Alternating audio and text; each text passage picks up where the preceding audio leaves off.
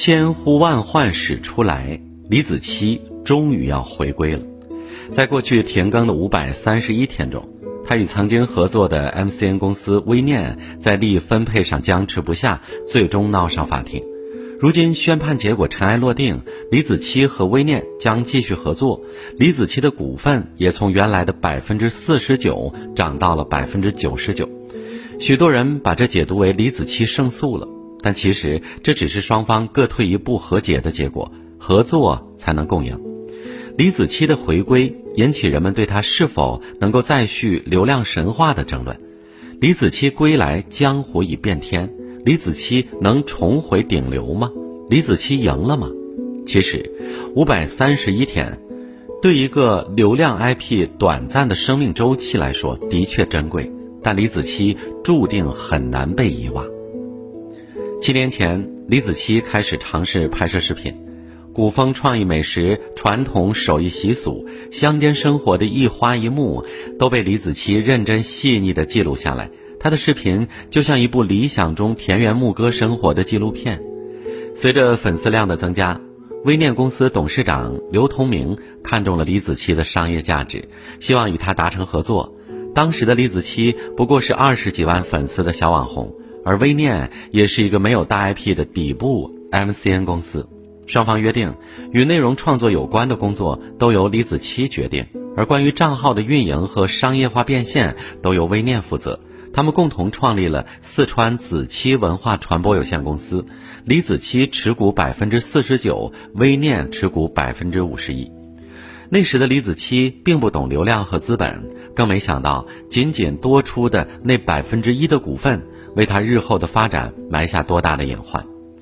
有了专业的运营公司，李子柒田园牧歌式的生活记录加速传播到互联网的各个角落，他一跃成为顶级网红，微博粉丝达到两千八百万，抖音粉丝五千五百万，全网粉丝量破亿。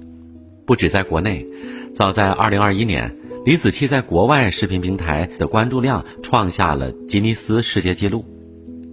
流量蜂拥而至的下一步便是商业化，带有李子柒品牌的食品销量直线上升，在二零二一年就实现了十八亿的营收。这些成绩是曾经的李子柒未曾设想过的，但也正是这个时候，李子柒和微念开始出现分歧。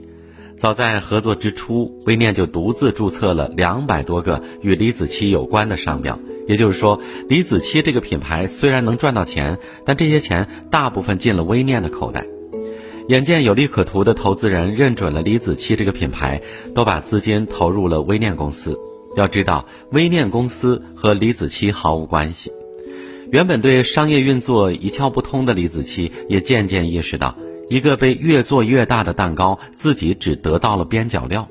分歧由此开始。在打官司期间，李子柒选择停更，这个决定是冒险的，但也是不得不做的选择。一方面，李子柒的视频制作周期长，需要投入大量的时间和精力，被围困在利益纠纷里的李子柒分身乏术。另一方面，全网的视频账号是李子柒和微念对垒的唯一筹码，只有停更终止利益输送，才能掌握部分主动权。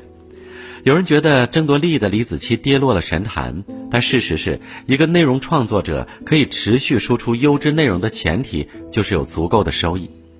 尤其是在如今竞争激烈的视频赛道，粗制滥造的流水线奶头乐视频泛滥，制作成本低，却能在短时间内获得巨大流量，挤压着李子柒这类优质内容作者的生存空间。所以李子柒想拿回属于自己的那部分，一点都不过分。如今这场拉锯战已和解落幕，各路商业报道都在分析李子柒的回归之路，质疑担忧满满。但不要忘了，即使停更至今，依旧没人能替代李子柒。回看李子柒的经历，会发现他并不缺少从头来过的勇气和能力。在李子柒的视频里，许多人没有领略过的乡间生活正是李子柒的根。他出生在四川绵阳的乡村里，母亲早逝，父亲带着他组建新的家庭，而后父亲又意外去世，李子柒只能跟着继母一起生活。那段时间是灰暗的，继母时常虐打李子柒，有一次甚至拽着他的头发往水里按。爷爷奶奶心疼李子柒，把她接回来一起生活。爷爷是个乡厨，村里有人家摆流水席，就会叫爷爷掌厨。每到这个时候，李子柒就会跟着爷爷背着锅铲走进厨房。六岁的小女孩站在比自己还高的灶台旁烧火、递盘子，到后来能切菜、能配菜，还能上锅蒸一些食物，对于烹饪的启蒙就从这里开始。小小年纪经历了生活艰难的李子柒，总想着必须给爷爷帮上忙，只有赚到钱才能继续吃上饭、读上书。曾有网友问李子柒，怎么会那么多技能？李子柒却说，那些对你们来说是技能，对我来说是求生的本能。小学五年级，爷爷去世了，只剩下李子柒和奶奶相依为命，家里也变得越发贫困。在当地妇联的帮助下，李子柒得到了资助。可是这种受人施舍可怜的生活不是李子柒想要的，她决定出去闯闯。高中没毕业，李子柒就离开了家乡。初入城市，到处找不到工作，他揣着口袋里不多的钱，睡在桥洞里，睡在公园不显眼的椅子上，把自己蒙起来，只要不出声就没人能发现。断断续续找到愿意收留自己的饭馆，帮着干活就可以管吃住，依旧赚不到什么钱。到了能办身份证的年纪，李子柒才知道爷爷奶奶从小叫的李小英不是自己的本名，原来我真的叫李佳佳。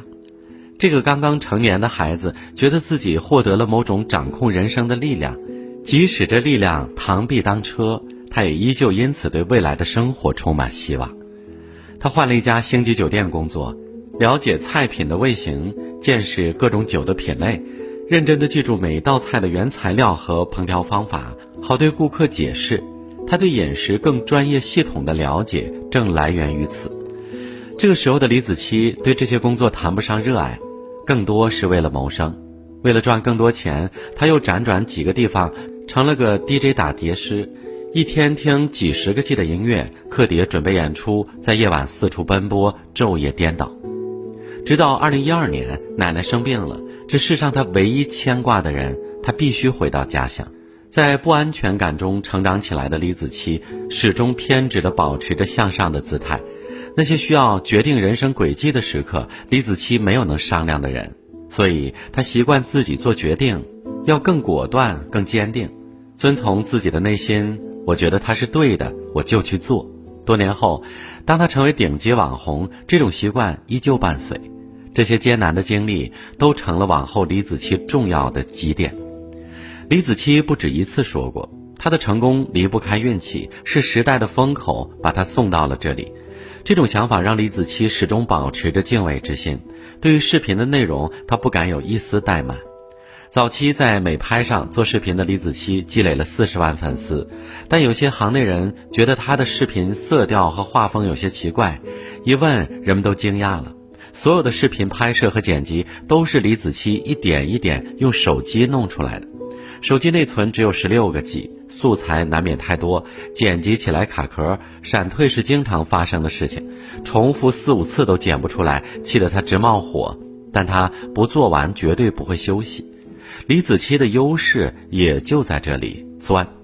他会看《舌尖上的中国》这类美食纪录片，钻进每帧画面，研究机位和视角，给自己换了个小单反，就一个机位，自己一边做饭一边来回挪动相机。这些简单的设备陪着他寒来暑往，上山下河。